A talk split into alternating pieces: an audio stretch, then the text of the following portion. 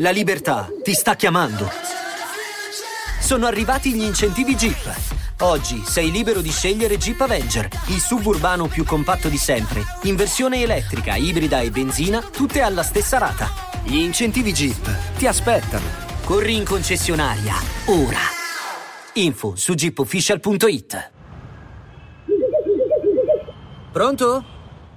Judy was boring. Hello. Then Judy discovered ChumbaCasino.com. It's my little escape. Now Judy's the life of the party. Oh, baby, Mama's bringing home the bacon. Whoa, take it easy, Judy. The Chumba life is for everybody. So go to ChumbaCasino.com and play over 100 casino-style games. Join today and play for free for your chance to redeem some serious prizes. ChumbaCasino.com. No purchase necessary. Void where prohibited by law. 18 plus terms and conditions apply. See website for details. Before Sarah discovered ChumbaCasino.com, she enjoyed chamomile tea Come on, big jackpot. and being in PJs by six. Let's go. The new fun Sarah Woohoo! often thinks about the old boring Sarah Yes. and wonders if that Sarah ever really existed. Chumba Casino has over 100 casino style games. So join today and play for free for your chance to redeem some serious prizes. No purchase necessary. Void prohibited by law. 18 plus. Terms and conditions apply. See website for details. Una coppia unita dal male, un pensiero travolgente ed un caso che sconvolgerà la Germania. Benvenuti a Direful Tales. Questo è il caso della coppia vampiro.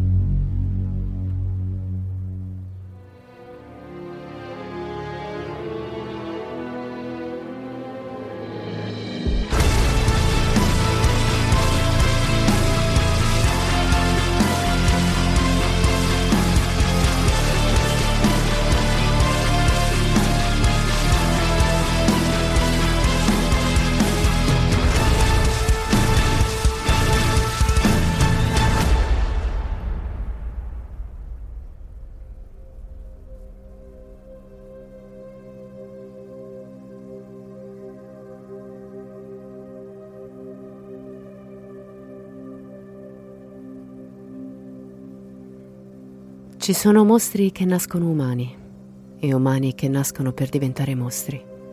Non si spiega. Non esiste una ragione. È solo una legge non scritta. La nostra mente, la nostra essenza è forte, ma allo stesso tempo fragile come un filo d'erba. Basta pochissimo per intaccarla. Tutti in tenera età ci siamo rintanati in un mondo fatto di fantasia, un mondo tutto nostro, invisibile agli occhi degli adulti e a volte condiviso con pochi altri. Quel velo che attraversavamo ogni volta che volevamo giocare, stare da soli, essere capiti o sentirci al sicuro. E potevamo vederlo, riuscite a ricordare? Potevamo toccarlo, era intorno a noi, reale più che mai. Avevamo superpoteri, parlavamo con gli animali, potevamo controllare il tempo, eravamo incredibili. Crescendo ci si dimentica come si fa a entrare in quell'universo. Troppo impegnati, troppo disillusi. Ma c'è chi invece, in un modo o nell'altro, da quel mondo non è mai uscito. Inconsapevolmente se lo è avvolto sulle spalle come una coperta per proteggersi dalla realtà, troppo amara o complessa. E c'è chi vive là, dietro quel velo, al sicuro, in uno spazio inviolabile fatto delle proprie convinzioni. Per molti è solo una zona di comfort, necessaria per andare avanti, un posto sicuro che non fa male a nessuno. Ma a volte qualcuno finisce per affogare dentro questa dimensione, perdendo contatto con tutto ciò che è tangibile e presente nel mondo terreno. È il 2001 a Bochum, in Germania, una tipica città tedesca dagli alti campanili e i tetti spioventi. Frank Acher ha 33 anni ed è conosciuto da tutti come un uomo dai modi gentili e affabili. Frank ha uno spiccato senso dell'umorismo, ama la musica e ha una particolare passione per i Beatles. Un giorno però accade qualcosa. Il 6 luglio, Frank viene prelevato per andare a una festa a casa di un amico, ma da quella casa non uscirà mai più. Andiamo avanti di tre giorni e cambiamo scenario. È il 9 luglio e da un'altra parte della città una donna riceve via posta una lettera che recita Io non sono di questo mondo. Devo liberare la mia anima dalla carne mortale. La donna riconosce immediatamente la calligrafia della figlia e pensa irrimediabilmente al peggio. Così chiama la polizia per chiedere loro di andare immediatamente a controllare che la ragazza sia sana e salva, in quanto ha un disturbo mentale. E questa non è la prima volta che minaccia di togliersi la vita. Così gli agenti arrivano all'abitazione, suonano il campanello, bussano più volte annunciandosi, ma nessuno risponde. Senza esitazione gli uomini fanno irruzione, ma ciò che si presenta ai loro occhi è qualcosa di impensabile, peggiore di qualsiasi scena del crimine mai vista prima, un incubo in rosso purpureo. Gli agenti attraversano in silenzio le varie stanze della casa. L'atmosfera è surreale ed inquietante. È buio, ma usando le torce riescono a vedere la presenza di numerosi schizzi di sangue che ricoprono le pareti. Il bagno è sporco e sopra la vasca c'è il poster di una donna impiccata. Lungo il corridoio ci sono bisturi usati, sporchi di sangue, ma il peggio si presenta in salotto. Sparsi a terra ci sono i resti di ciò che appaiono chiaramente come teschi umani e al centro della stanza una bara. Ai piedi di essa giace il cadavere di Frank Eckert, pugnalato a morte. L'assassino ha lasciato conficcato nel suo stomaco un bisturi, ma non prima di aver disegnato sul suo petto un pentagramma rovesciato. A completare la scena, appeso sopra questo quadro macabro, c'è uno striscione che recita Satana vive. Frank è stato torturato. L'autopsia mostrerà che è stato pugnalato 66 volte, oltre ad essere stato colpito ripetutamente alla testa con un oggetto. Non c'è traccia dei proprietari di casa, ma è fondamentale trovarli immediatamente, perché quella scena del crimine è solo l'overture di un piano più grande. Viene infatti rinvenuta una lista di 16 nomi, che secondo gli agenti rappresenterebbero delle potenziali vittime. Nel frattempo la notizia della morte di Frank arriva sulla soglia di casa Hackard, dove la madre del ragazzo crolla svenuta. Passa una settimana gli agenti sono sulle tracce dei proprietari di casa. Scorrendo la lista delle presunte prossime vittime, scoprono il nome di una donna residente nella vicina cittadina di Jenna.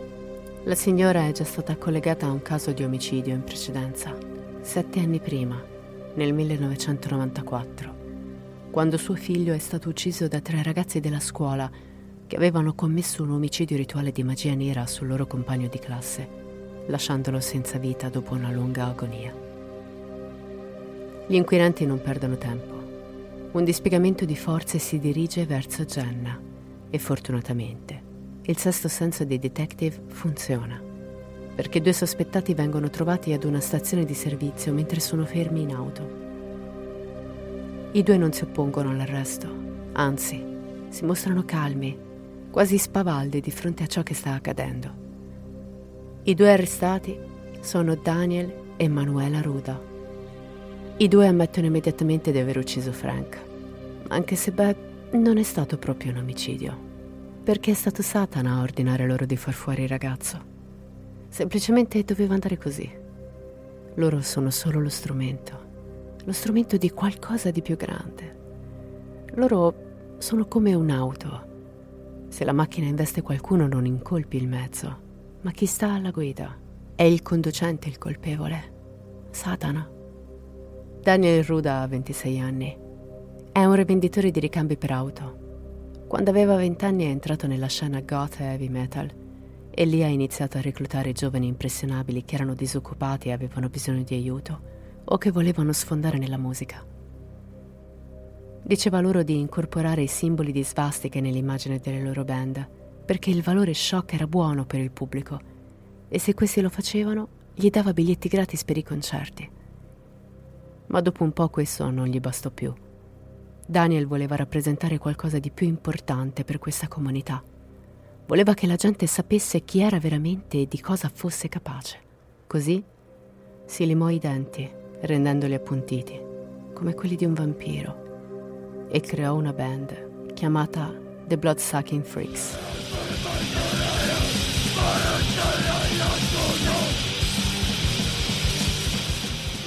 Lui e i membri della band partecipavano a rituali satanici e andavano a feste dove si beveva sangue consensualmente da un umano all'altro. Proprio così. Umani che bevono il sangue di altri umani, proprio come fanno i vampiri. Forse faticherete a credermi, ma è attualmente un trend. E questo non dovrebbe stupirvi più di tanto.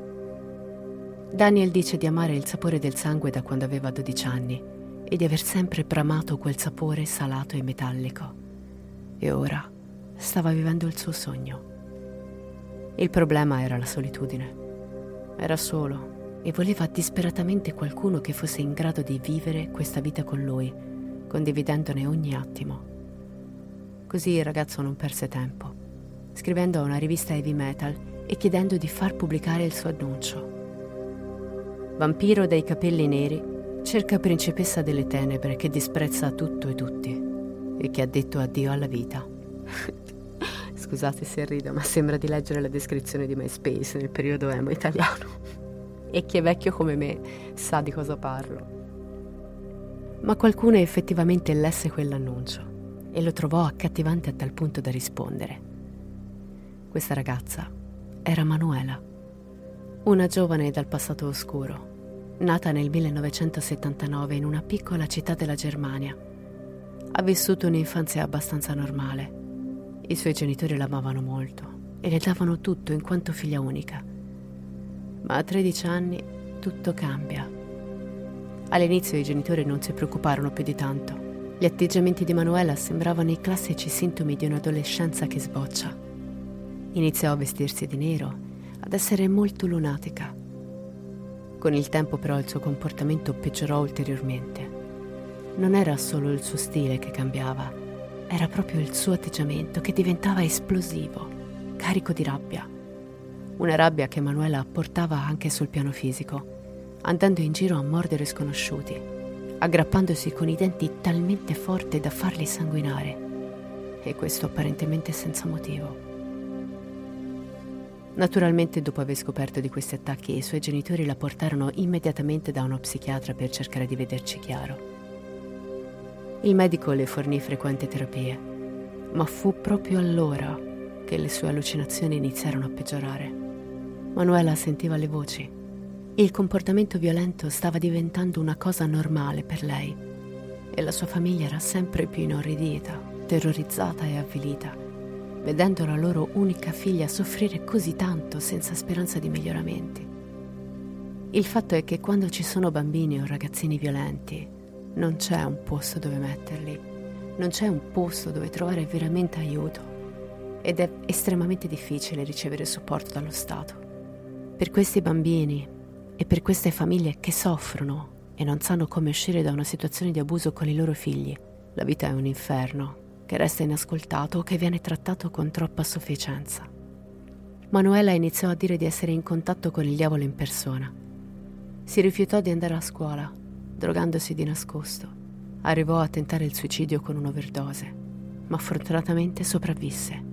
E questo evento scatenò un cambiamento in lei, ma purtroppo non in meglio. Infatti a 16 anni fuggì di casa, rifugiandosi in ciò che trovò essere il posto perfetto per lei, un nightclub goth, aperto da mezzanotte all'alba. E qui, Manuela, la cui mente era già fragile, si infatuò dell'idea di diventare un vero e proprio vampiro. Gli uomini che arrivavano al club le offrivano di bere il loro sangue e lei li chiamava i suoi donatori. Trovava spesso persone disposte a farsi mordere online. Se non riceveva abbastanza sangue al club, le feste erano un luogo dove poterne trovare dell'altro. Tutti andavano letteralmente con la voglia di mordere qualcuno, bevendo il loro sangue affondando i denti su tutto il corpo, tranne che sulla giugulare, per evitare di farci scappare il morto. La gente mormorava il nome di Manuela.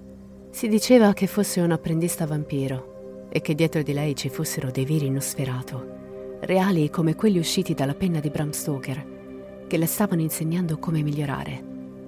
Lei avrebbe bevuto sangue umano e loro avrebbero bevuto il suo. Nelle ore diurne lavorava in un hotel come cameriera, ma Manuela odiava la società intorno a lei, che la costringeva in un mondo che non le apparteneva. Fu allora che sentì parlare di un uomo chiamato Tom Leopard, conosciuto come l'uomo leopardo dell'isola di Schiaie.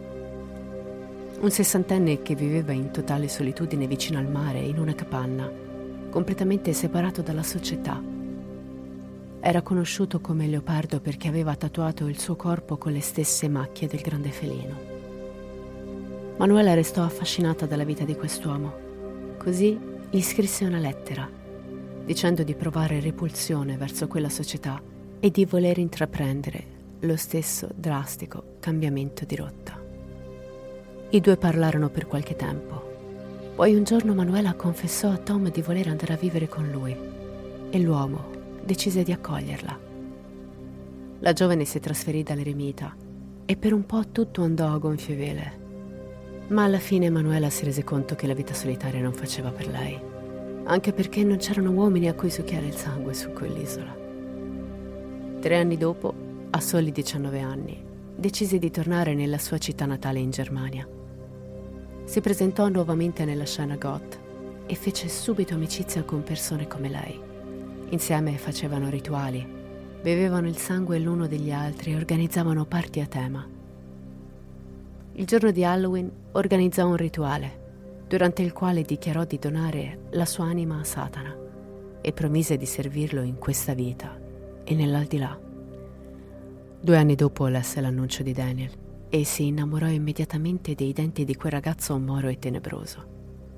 Manuela aveva sostituito due dei suoi denti con delle protesi così da farli sembrare zanne di vampiro. Ma Daniel, Daniel aveva fatto sul serio. Dal momento in cui i due si incontrano fanno click istantaneamente. Passano ogni attimo insieme. Entrambi sono di famiglia borghese, ma hanno avuto un'infanzia simile e hanno molto di cui parlare. Iniziano a vivere come veri vampiri, evitando la luce, iniziando a vivere al crepuscolo e dormendo insieme in una bara. Dormono nei cimiteri, Vanno a feste di adorazione del diavolo e una notte arrivano a scavare una buca per far dormire Manuela sottoterra, come se fosse la sua tomba, per sapere cosa si prova. La ragazza insegna a Daniel come bere il sangue da una mano senza perforare l'arteria. La coppia corre su un filo di follia condivisa che intrappola entrambi in una bolla utopica fatta di regole create da loro stessi, che li porta sempre più lontano dalla realtà. Alla fine Entrambi smettono di lavorare e di frequentare le rispettive amicizie, diventando sempre più ossessionati l'un dall'altro e da Satana. Alla fine è proprio questo tutto ciò che desiderano. Dopo appena un anno convolano a nozze, ovviamente il sesto giorno del sesto mese. Durante il matrimonio, celebrato in nome di Satana e in assenza delle rispettive famiglie, sacrificano animali in suo nome per benedire l'unione ci prendono gusto ed il giustiziare povere creature innocenti diventa un'abitudine. Ma basteranno solo 30 giorni per passare a qualcosa di più grande. Passeranno 30 giorni e poi compiranno il loro primo omicidio. Tania e Emanuela dicono di aver ricevuto l'ordine da Satana stesso, l'ordine di uccidere. A loro ha solo lasciato la libertà di scegliere la vittima. Ed è qui che purtroppo entra in gioco Frank, considerato da entrambi un ragazzo molto divertente, un perfetto buffone per la corte di Satana. E così arriva il maledetto 6 luglio, il giorno in cui Frank sarà sacrificato al Signore Oscuro. Con la scusa di una festa la coppia va a prendere il ragazzo a casa e lo portano presso la propria abitazione. Lo hanno conosciuto in uno dei tanti ritrovi goth e sono abbastanza in confidenza ma una volta arrivati a casa, Frank è un po' irrequieto. Sono solo loro tre in soggiorno. Dov'è la famosa festa? Oh, non preoccuparti. Sono tutti un po' in ritardo, lo sai come funziona. Nessuno vuole arrivare prima a un party. Così i tre mettono su della musica, bevono e chiacchierano del più e del meno. Poi, così dal niente, la conversazione fa una brusca virata verso l'inevitabile. Daniel inizia a parlare di un lavoro, un lavoro che il diavolo in persona ha consegnato proprio a lui e a Manuela. Una missione da cui non possono sottrarsi. Frank è confuso, non, non comprende. Improvvisamente però Daniel si alza. I suoi occhi sono scuri, carichi di male. Manuela capisce. È il momento. Daniel prende il martello e colpisce ferocemente Frank alla testa, continuando ad assestare colpi potenti e profondi. Manuela, come presa da un improvviso attacco isterico, grida a Daniel di pugnalare il povero ragazzo. E la musica è sempre più alta. Il sangue schizza copioso su tutte le pareti, grondando giù carmigno d'odio. Daniel accoltella Frank e lo fa 66 volte. I due danzano nel sangue, ridono in preda all'adrenalina. Nella loro testimonianza diranno che Satana era in loro, potevano sentire la sua presenza scorrere sotto pelle, erano liberi. Manuela dirà che il coltello era incandescente e che poteva sentire la presenza demoniaca nella stanza e che essa fremeva di energia, a tal punto che le luci tremolavano. Dirà che, mentre Frank moriva, lei poteva percepire l'anima del ragazzo in viaggio verso l'inferno. Ma volevano fare di più. La coppia continua a torturare Frank, mentre il giovane agonizzante cerca di tenersi al filo della vita, che ora è sempre più sottile. Gli bruciano sigarette sulla pelle, tagliano la sua carne con un macete. Tagliano le vene del ragazzo, lasciano defluire il sangue in alcune ciotole da cui bevono. Dopo essersi nutriti, pregano Satana. E poi tutto finisce ed il silenzio torna nella stanza. Before Sarah discovered ChumbaCasino.com, she enjoyed chamomile tea. Come on, big jackpot. And being in PJs by six. Let's go. The new fun Sarah Woohoo! often thinks about the old boring Sarah. Yes. And wonders if that Sarah ever really existed. Chumba Casino has over 100 casino style games. So join today and play for free for your chance to redeem some serious prizes. No purchase necessary. Void where prohibited by law. 18 plus. Terms and conditions apply. See website for details. Il lavoro è compiuto. Hanno sacrificato un essere umano per la prima volta. Ma Manuela è delusa. Credeva che questo gesto estremo le avrebbe concesso di diventare un vero vampiro. Invece è ancora la stessa patetica e triste ragazza dai canini finti di prima. Il piano originale era di uccidere Frank e poi di uccidersi a loro volta. Questo è ciò che Daniel aveva sognato. Ma i due non sono ancora diventati vampiri, quindi forse il sacrificio non è abbastanza. Così decidono di fuggire e uccidere quante più persone possibili in suo nome, così da soddisfare il Padre Oscuro e garantirsi la vita eterna. Una carneficina è il prossimo passo del loro nuovo piano. Acquistano addirittura una motosega per il loro scopo. Ma la polizia riesce a catturarli in tempo e ora la coppia è trattenuta al distretto, in due stanze separate, a parlare con gli avvocati d'ufficio. Daniel si mostra lucido e fermo sulla sua posizione. Non si fermerà con Frank. Lui è destinato a qualcosa di grande e indimenticabile tutto il mondo conoscerà il suo nome, esattamente come è stato per Charles Manson. Arriva il giorno del processo e appena entra in aula Manuela chiede subito di far oscurare le finestre, in quanto vampiro non può stare così vicino a una fonte di luce. Ovviamente la sua voce resta pressoché inascoltata, ma gli avvocati le concedono di utilizzare degli occhiali da sole. Un amico di Daniel, di nome Frank Lewis, testimonia contro il giovane, dicendo di aver notato il lato oscuro di Daniel molto prima che uccidesse qualcuno. Vedete, qualche tempo prima dell'omicidio, i due avevano litigato e si diceva che Danny stesse diventando progressivamente combattivo e paranoico, quasi completamente assorbito dalle sue idee e dai suoi pensieri. Dopo aver litigato, Frank Lewis se ne andò e Daniel gli mandò una lettera in cui lo minacciava a questa lettera era allegata una foto di Daniel, appeso a testa in giù a delle catene di metallo al suo soffitto. Il corpo completamente coperto di sangue, le braccia estese di fronte a lui, con in mano due pistole puntate verso la macchina fotografica. Tutti al processo sanno che Manuela e Daniel sono profondamente disturbati, ma mentre l'udienza va avanti e si parla dell'omicidio, i due si mostrano annoiati, tirano fuori la lingua in segno di fastidio, roteano gli occhi e ridono. Fissano la famiglia della vittima, senza abbassare mai lo sguardo. Manuela si è fatta crescere le unghie come degli artigli e si è rasata una croce rovesciata sul lato della testa. Non mostrano alcun tipo di rimorso e si dicono convinti di essere solo il mezzo di Satana e per questo non imputabili. I due ottengono dai media il titolo di amanti, vampiri assassini, cosa che non fa altro se non accrescere la loro autostima.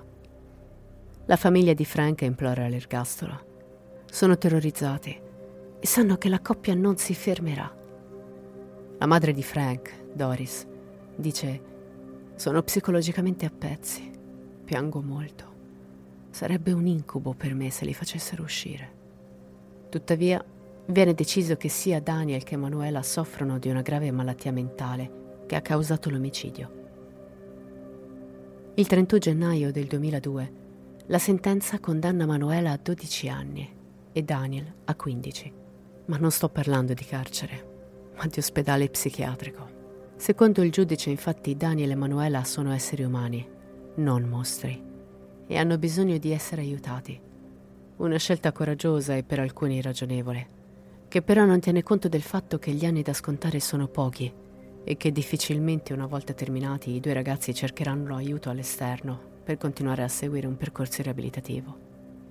Durante la permanenza in ospedale, i due ricevono tonnellate, e dico tonnellate di lettere da parte di ammiratori, che li sommergono di messaggi di stima per il loro operato, definendolo fantastico, il che è altamente preoccupante. Il padre di Daniel nel frattempo dichiara di essere felice di aver partecipato al processo, perché questo gli ha permesso di comprendere che suo figlio non è il demonio, ma solo una persona dalla mente profondamente disturbata ma la maggior parte dell'opinione pubblica si dice convinta della lucidità dei due assassini, definendo la loro frenesia satanica e possessione demoniaca una gigantesca balla, atta solo a fuggire dall'ergastolo. La gente è convinta che i due sapessero esattamente cosa stessero facendo. Nel frattempo Manuela chiede il divorzio da Daniel, mentre sono ancora nell'ospedale di massima sicurezza. Nel 2015 viene rilasciata dopo aver scontato la sua condanna. Non si sa se sia stata fatta una valutazione psichiatrica per vedere se questa fosse la cosa giusta da fare o se l'abbiano fatto solo perché il suo tempo era finito, ma normalmente è la seconda ipotesi. Le è stato dato un nuovo nome e le è stato ordinato di non contattare Daniel per nessun motivo. Nel frattempo, Daniel Ruda aveva lavorato come bibliotecario in prigione e nel 2016 aveva presentato una petizione per poter rientrare nella società. Voleva dimostrare che non era un uomo pericoloso, che non si drogava né beveva e che voleva solo trovare una moglie e avere una famiglia. Ma questo non succede, principalmente perché doveva essere processato per un concorso in omicidio, l'omicidio della sua ex moglie. Daniel disse che questa era una grottesca sciocchezza e che non era vero. Eppure si scoprì che cinque anni prima Daniel aveva contattato una donna online, subito dopo il suo divorzio, dicendole che voleva la sua ex morta. Cercò di assumere questa donna per uccidere Manuela, ma fortunatamente la giovane andò dagli investigatori. Daniel disse che era tutta una terribile menzogna e senza ulteriori prove fu scagionato da ogni accusa. Il padre di Frank, la vittima della nostra storia, commentò la vicenda dicendo Daniel andrà verso un futuro luminoso e io andrò solo al cimitero a trovare mio figlio.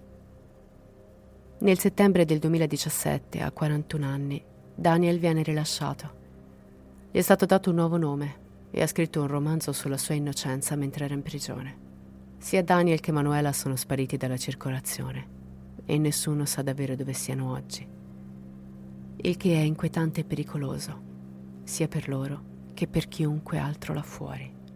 Ma quello che mi chiedo è se fossero davvero così deliranti come sembrano essere durante tutto il processo, o se fosse solo una recita.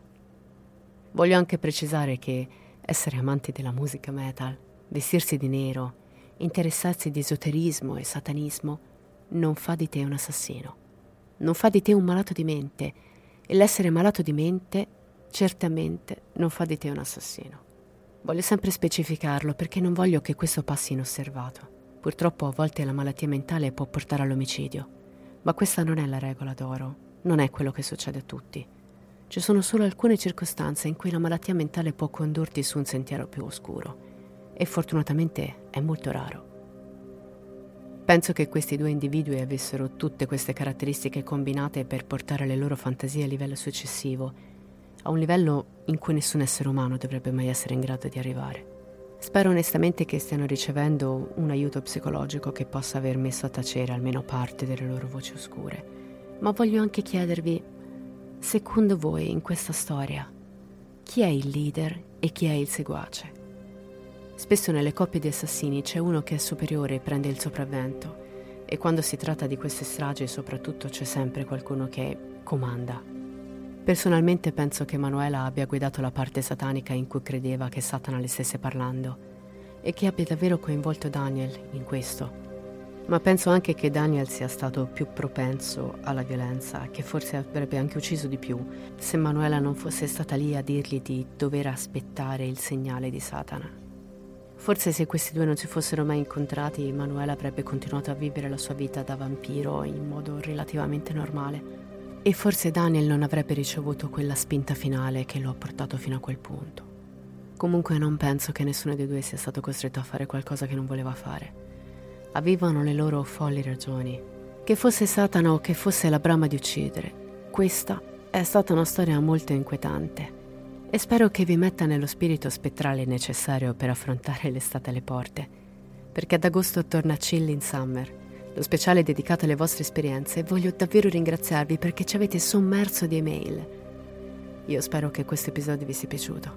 Trovate tutte le nostre informazioni visitando il sito direfultales.com. Il mio consiglio per oggi è state lontani da chiunque dica di amare il sapore del metallo. Correte, copritevi il collo e come sempre, restate spaventati.